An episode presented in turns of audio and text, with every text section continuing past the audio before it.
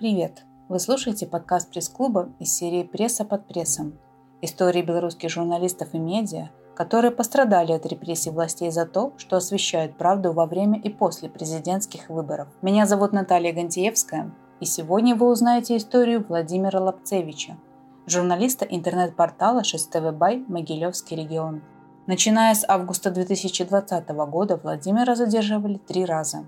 Два из них с применением силы – в общей сложности он отсидел 25 суток. В первый раз журналисты задержали за то, что пришел местный РОВД узнать судьбу задержанного коллеги. Во второй раз – за освещение акции протеста в Могилеве. А в третий – потому что был досрочно отпущен во время первого ареста. Владимира отправили досиживать неотбытые сутки. Журналист рассказал нам свою историю.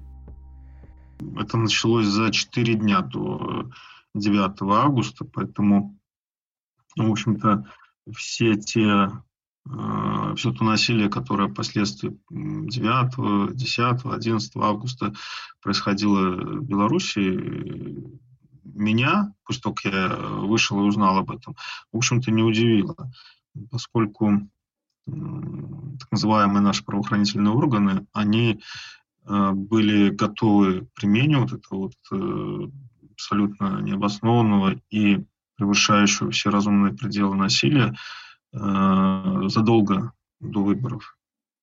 Э, и, естественно, тут основной целью было не то, что как бы погасить какие-то массовые выступления, а именно наказать людей за выражение их своего мнения. Э, другого объяснения найти очень сложно, поскольку мы видим, что те протесты, которые проходили, они носили подчеркнутый мирный характер, люди не громили никаких там витрин, не поджигали машины, не переворачивали ларьки там или что-нибудь другое. Вот. Э, в то же время мы видим необоснованное насилие со стороны так называемых правоохранительных органов. А что касательно меня, то а, естественно, я хоть и был какой-то степени теоретически а, подкован в плане возможного насилия по отношению ко мне со стороны сотрудников так называемых правоохранительных органов, тем не менее, а, для меня оно было достаточно неожиданным в том плане, что я не понимал, за что оно ко мне применяется. А, вот, э, когда ты понимаешь, за что тебя бьют, ну, это как ребенка, наверное, вот когда воспитываешь, да, вот его наказываешь, ты ему объясняешь, что э, вот тут вот ты поступил неправильно, поэтому ты несешь определенное наказание. А, вот, э, а когда просто так, вот, то это вызывает, естественно, ну, такой, мягко говоря, шок, какой-то стресс, какой-то просто, человек просто обескуражен, не понимает, ему не объясняют, за что его бьют. Вот это вот э, происходило по отношению ко мне. А, вся ситуация произошла 5 августа вечером, когда я узнал, что нашего журналиста а, Александра Буракова задержали и отвезли в Ленинский э, РОВД города Могилева. Поскольку я вхожу в юридическую службу БАШ, то все вот эти вот э, инциденты, которые случаются с журналистами, это, естественно, ну, в какой-то степени зона моей ответственности, и я должен максимально отслеживать ситуацию, которая с ними происходит, э, стараться каким-то образом, если это возможно, повлиять. Вот. Ну, в любом случае зафиксировать то, что человек не остался вне нашего внимания, то есть журналистского э, сообщества, БАЖа в первую очередь вот, и показать, что мы оказываем поддержку. А, когда я приехал к Ленинскому РВД города Могилева, то наш журналист э, Александр Бураков был уже там. Ну, в принципе, наверное, нет необходимости рассказывать, по какой он статье был задержан, какие претензии к нему были, если уже речь идет обо мне. Вот. Э, также там э, находился и наш могилевский правозащитник Борис Бухель. Э, мы вместе стояли, ожидали, что же будет с Бураком.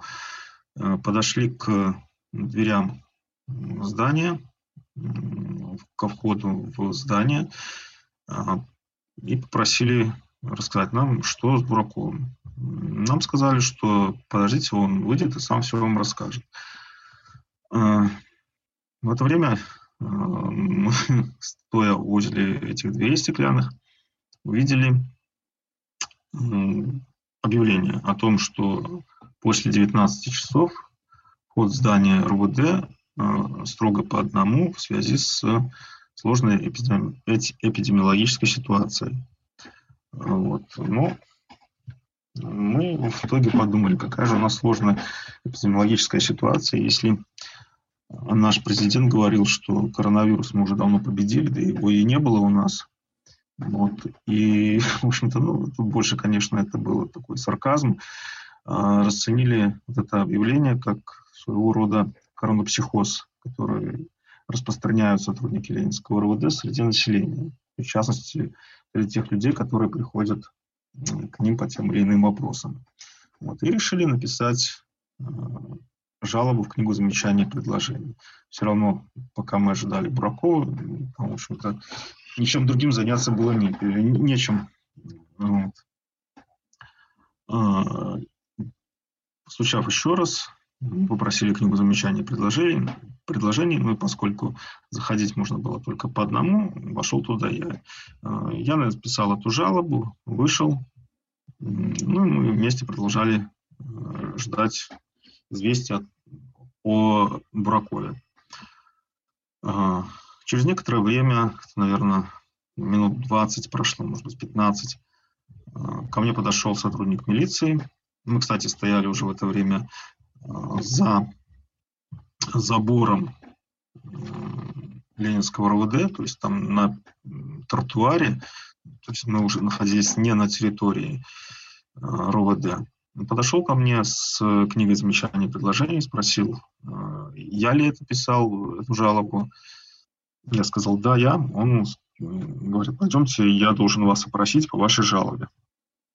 Мы поднялись наверх,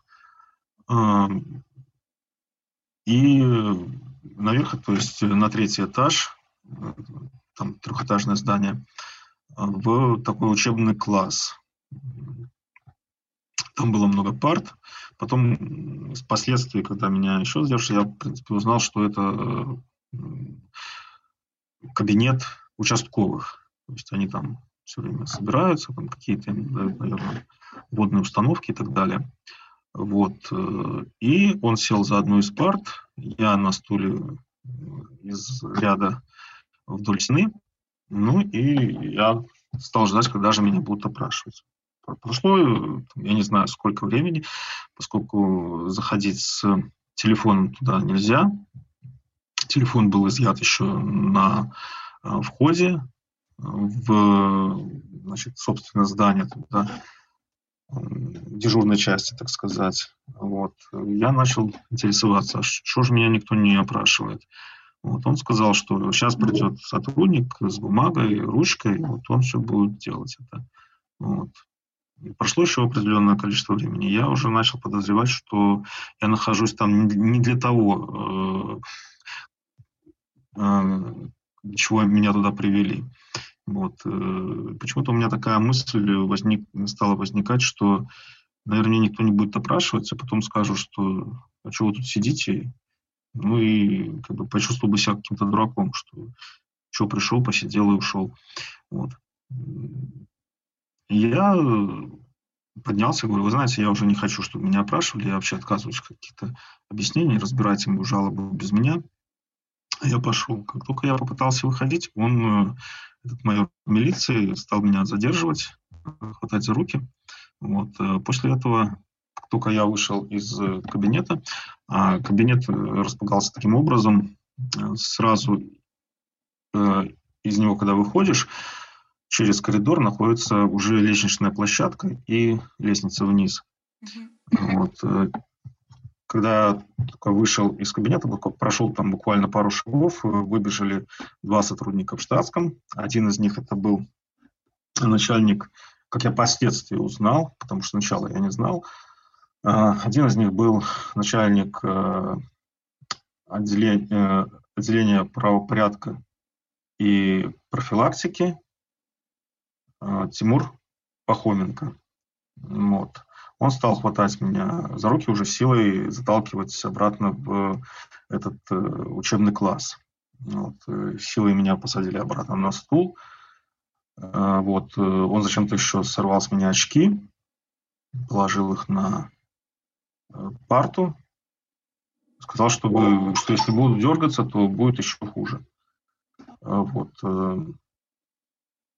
Я был так обескуражен, что, это за такое. Я начал спрашивать, э, вы кто, э, и почему такое вот э, обращение со мной. Мне никто ничего не говорил. Посидел некоторое время, поскольку мне никто ничего не объясняет, почему я нахожусь, почему меня не выпускают из этого здания. Я опять встал и стал идти из этого класса.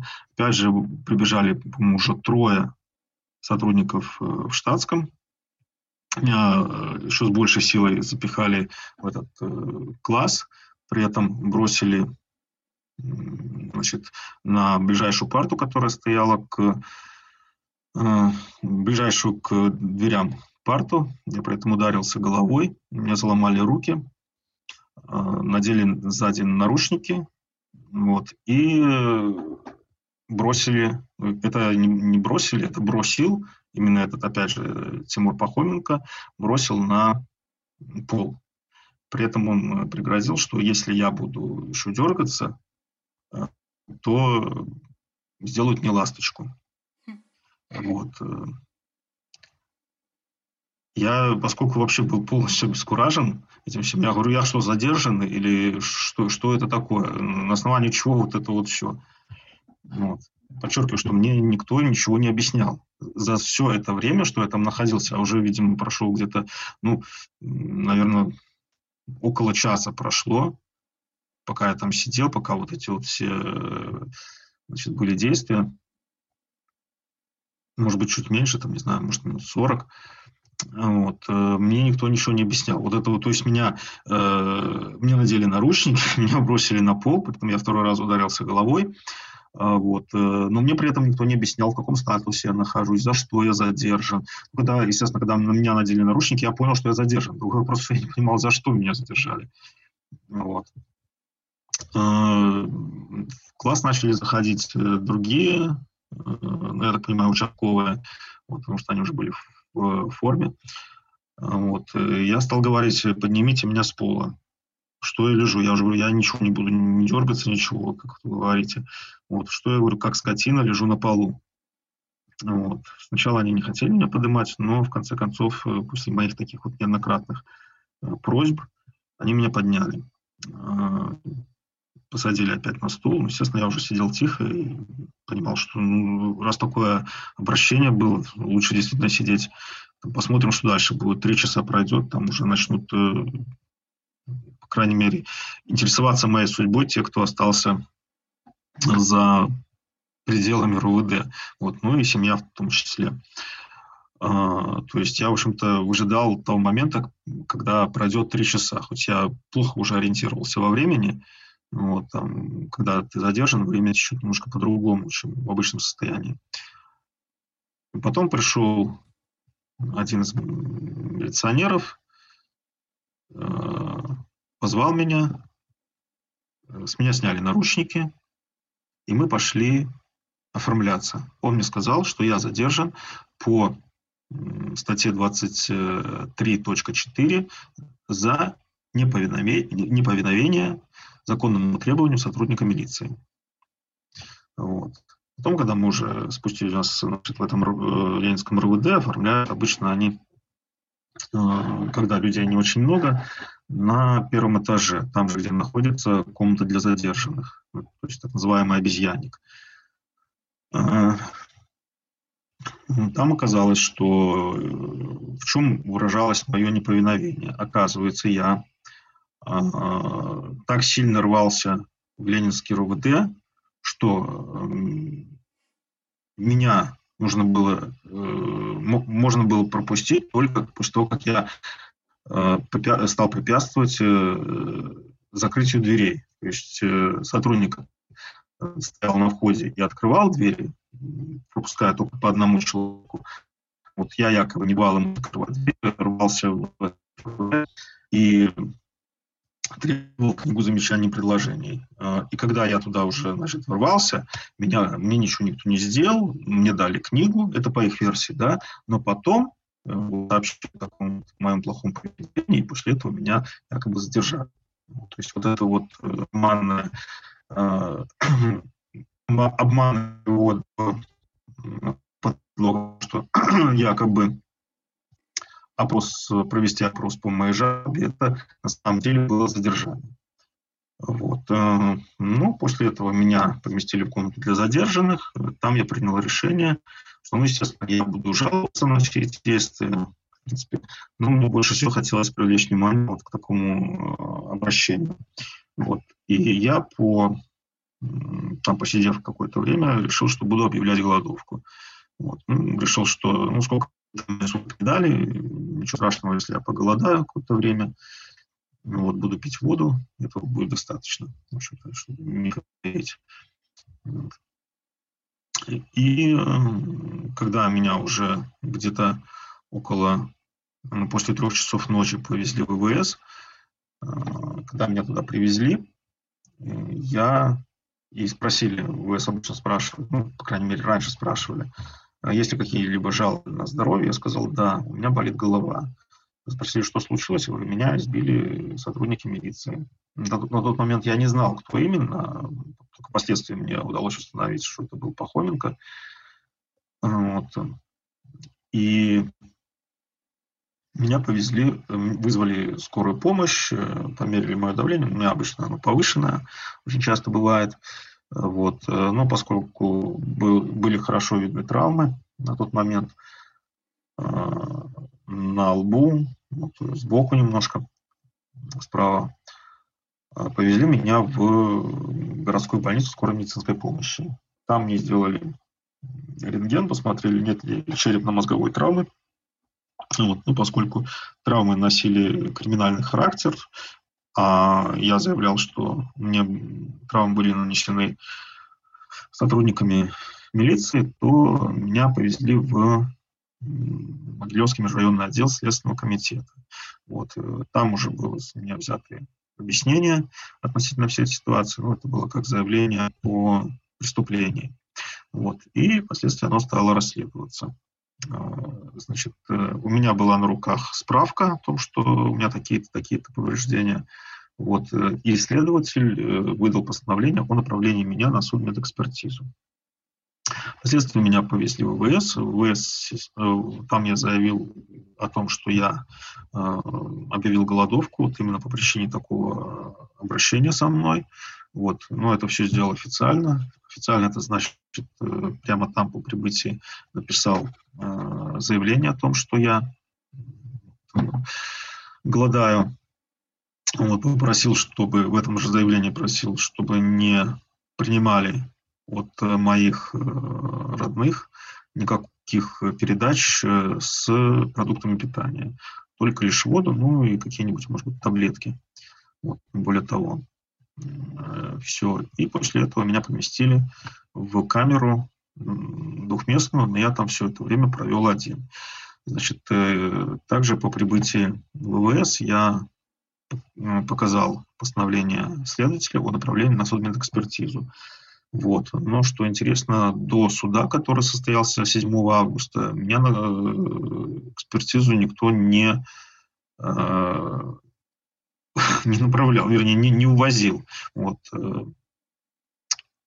а, хотя я написал еще даже дополнительно просьбу о том, чтобы меня э, мне да, обеспечили мне возможность э, пройти судмедэкспертизу. То есть, или чтобы меня повезли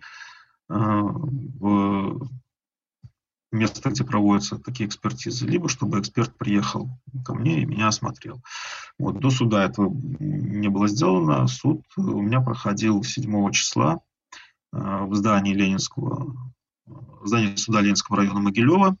Вот, ну и, в принципе, это было очень хорошо для меня, поскольку э, все эти побои увидели коллеги мои, и один из наших журналистов э, передал мне правила распорядка в местах, где содержатся административно арестованные и задержанные. Вот, это мне очень помогло, то есть вот эта вот юридическая, так скажем, подсказка.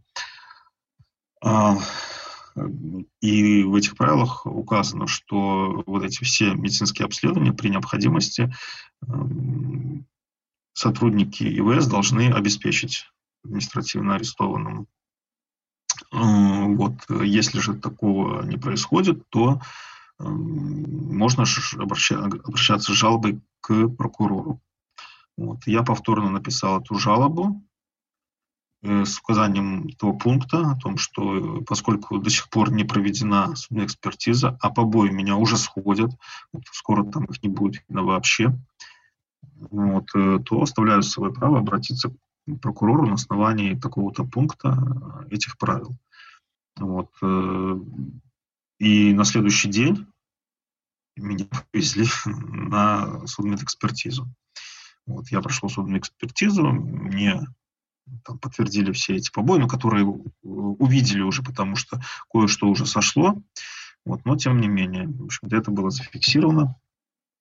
А, ну и впоследствии по выходу из ИВС меня следователь опрашивала а, по вот этому заявлению про то, как там что было и так далее.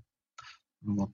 Ну, впоследствии, естественно, никакого дела не было возбуждено. Я обжаловал это, отказ в возбуждении уголовного дела прокуратуру. А, прокуратура сначала написала, что дело находится а, в областном управлении на проверке, поэтому она ничего не может сказать, пока не оттуда не придет. Я, в общем-то, собирался писать жалобу на такой ответ, но, если честно говоря, не успел. Сегодня мне пришло, то есть сегодня 22 ой, 23 ноября пришло письмо из прокуратуры о том, что в дополнение к тому, что она раньше э, писала, вот, э, посмотрев все эти, так, скажем, материалы предыдущей проверки, пришли к выводу, что та проверка была проведена неполно, и постановление об отказе в возбуждении уголовного дела по побоям э, отменено, и, дел, и материалы направлены на дополнительную проверку. Вот. Ну, это как раз э, и теперь, в принципе, я надеюсь, что они будут э, учитывать все те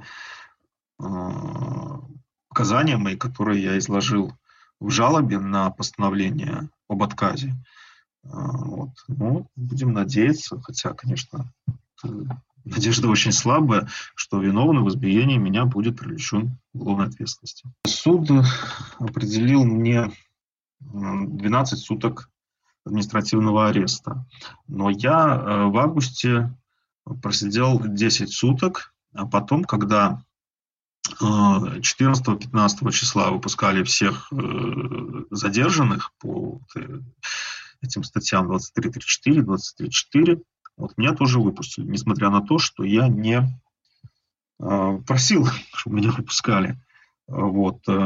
Впоследствии я обращался с жалобой на то, на каком основании меня освободили раньше срока, поскольку, изучив все кодексы и правила, я не увидел законных оснований освобождения меня раньше предусмотренного срока. А, тот ответ, который я получил из э, областного управления внутренних дел, где ссылались на то, что в каких-то там исключительных случаях, когда нет возможности содержать э, задержанных и выпускают, в общем-то, я рассматривал как такую бессмысленную отписку, поскольку замечательно они имели возможность содержать всех задержанных, а кого не имели возможность содержать именно в УВД, в ИВС УВД Могилевского облсполкома, они просто переводили или в СИЗО, э, тюрьмы, которые расположены рядом, либо же увозили в такие же ИВС э, в районах области. Вот. Но мне так и не дали разумительного ответа, но зато уже в июне, ой, в ноябре вот 6 числа меня задержали, отбывать неотбытые двое суток э, того ареста август, августовского. Вот, то есть э, получилось, что мой арест тот 12-суточный, был разделен на два, на два. То есть тогда было 10 суток, и потом э, двое суток вот в, ию, в ноябре. Ноябрьское задержание проходило ну, конечно, конечно, жестко. В принципе, они могли бы меня просто-напросто вызвать повесткой и сказать, что так-то и так-то, вот вам нужно насиживать ваши два дня. Хотя я в той своей жалобе писал, что прошу меня не привлекать, не, не э, направлять на отбытие вот этих двух суток ареста, поскольку меня выпускали не по моему желанию, не по моей инициативе. Я не требовал меня выпускать раньше того срока, который мне определил суд. Несмотря на то, что никакой моей вины не было, но тем не менее, как был незаконный и арест, и наказание, таким же образом было незаконным и освобождение 15 э, августа. Вот. Но тем не менее. А они меня остановили, когда я ехал на машине, только выехав э, с своего двора.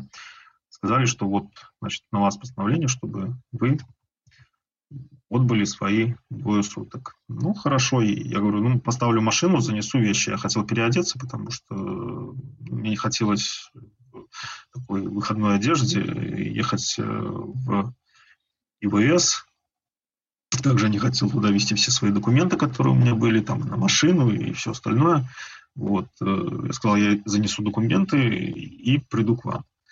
Вот. Когда я поставил машину и пошел заносить это все, как мы договорились, они вдруг э, мне на перерез э, выехали, я не успел даже дойти до дверей подъезда. Они начали меня запихивать в свою машину. В итоге я постарался максимально избавиться от всех своих вещей, которые у меня были. То есть э, а, сумка, ключи, потому что я вот я в руках держал. Потом соседи подобрали, отдали моим родным. Вот. Э, но они тем, тем временем меня запихали опять, э, вернее, не опять запихали в э, машину повезли в РУВД. А, вот. При этом пригрозив, что если я буду значит, дальше что-то хотеть, то заведут административное дело, опять же, по неповиновению законному требованию сотрудника милиции. Вот. Ну, в общем-то, вот таким вот образом было это задержание. И после этого меня, э, после РУВД, в комнату для задержанных меня не помещали, а достаточно быстро повезли в ИВС. И двое этих суток я, опять же, находился один в двухместной камере. А между этими двумя было задержание 27 сентября. А, я как э, корреспондент, как журналист э, интернет-портала «Могилевский регион» 6tv.by а, снимал 23 числа акцию, которая проходила в Могилеве, когда была эта так называемая крысиная коронация. А, вот. И там поснимал, поснимал, и, в общем-то, скинул все фотографии и маленькие комментарии относительно каждой из них значит, редактору, и сам пошел домой. Это было 23-го. А 27-го, когда я на очередную акцию пришел, чтобы фотографировать там, освещать ее, в общем-то, мне не дали это сделать, когда только начинала. Она еще даже не... Люди еще даже не собрались, но, тем не менее, так превентивно некоторых стали задерживать. И вот эти содержания я фотографировал. В итоге задержали и меня, но поскольку акции как таковой еще не было, когда меня отвезли в РУВД, там мне предъявили значит, 23-34 за предыдущую акцию, в которой я якобы принимал участие, там шел толпе людей, которые кричали, несли символику и так далее, выражали свое э, недовольство итогами выборов, которые прошли 9 августа. Э, вот. И значит, я виноват в том, что я участвовал в несанкционированном массовом мероприятии. Вот. Э, самое интересное, что тут даже не столько действия сотрудников РУВД, вот, поскольку там в, да, в данный момент уже было все ну, без всякого насилия особого. Вот. Эм, а как проходил суд?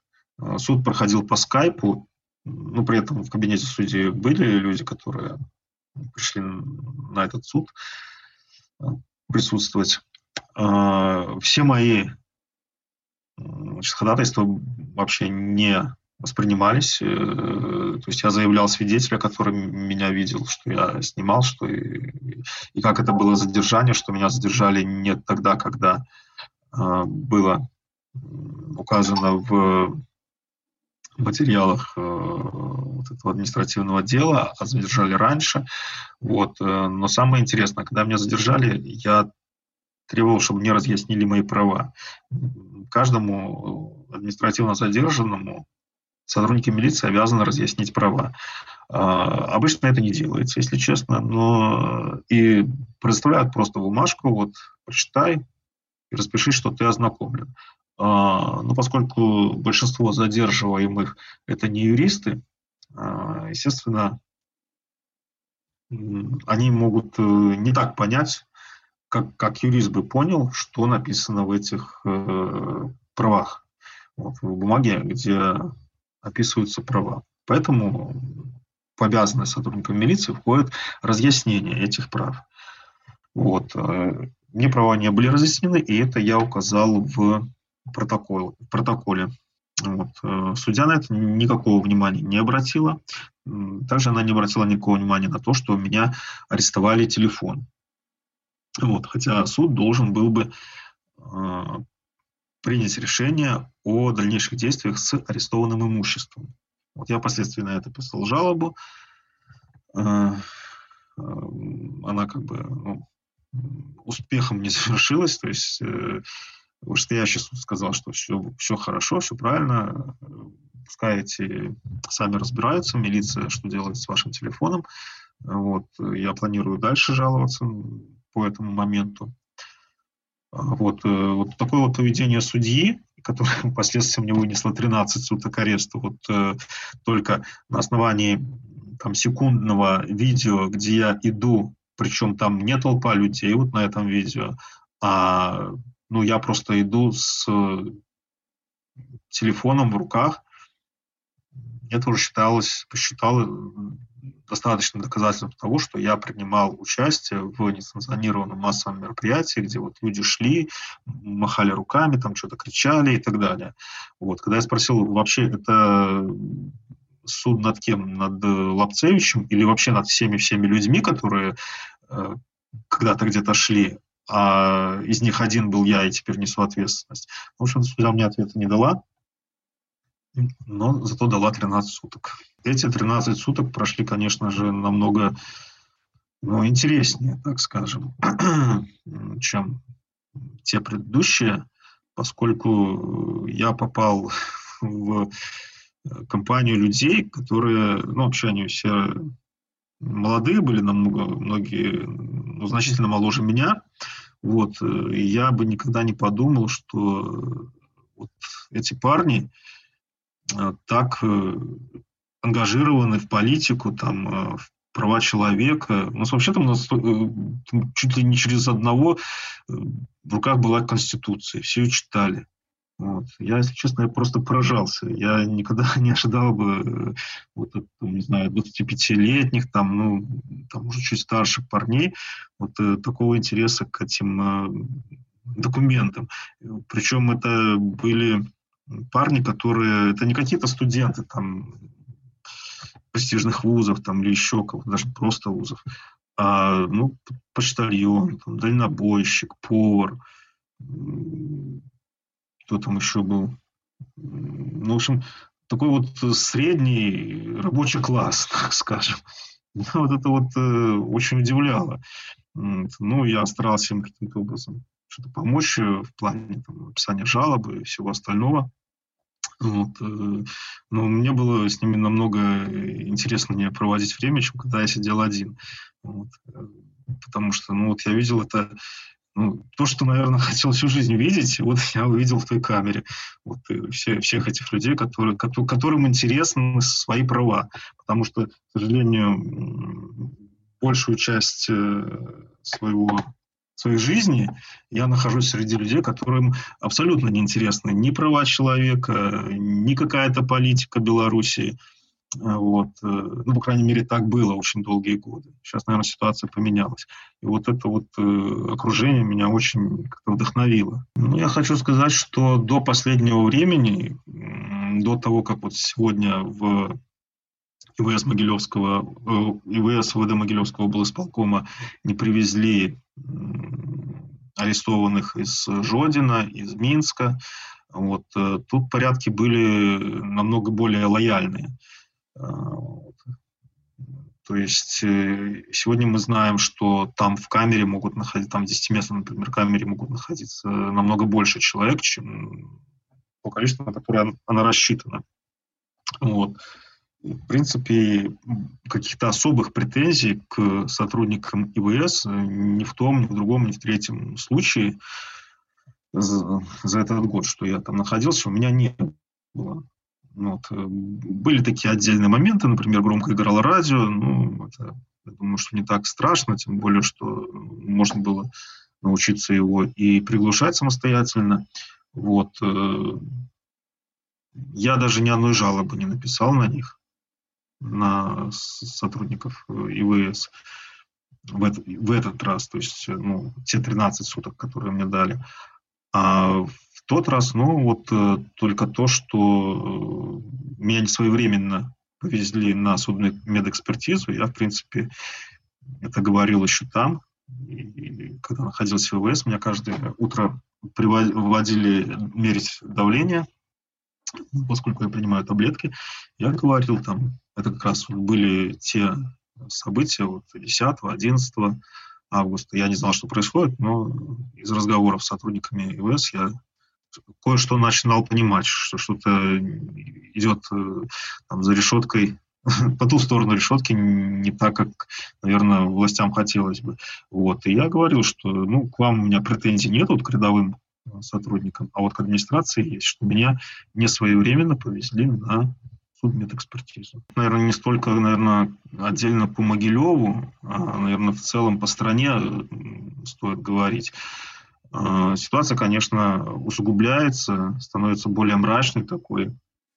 А, вот, э, наступает вот такая политическая реакция. А, в, мы видим, что силовики, они, получив безнаказанно, возможность безнаказанно избивать и, наверное, и убивать людей, действуют все жестче и жестче. К чему это приведет, я не знаю но как бы прогнозы очень на ближайшую перспективу у меня очень пессимистические. Вот. Хотя, конечно, впоследствии э, демократия и права человека все это возьмет вверх, у меня как бы сомнений нет. Другой вопрос, я не знаю, когда это произойдет. Вот, но пока мы переживаем период политической реакции, период э, подавления инакомыслия, а это заключается в том же самом подавлении протестов, ну вот, э, то пока что, пока что ситуация только лишь э, становится хуже. Но перспективы, конечно же, я надеюсь, это светлое будущее, так вот скажем. Вы слушали подкаст из серии «Пресса под прессом». И пока белорусских журналистов продолжают преследовать за то, что они делают свою работу, мы продолжаем собирать свидетельства –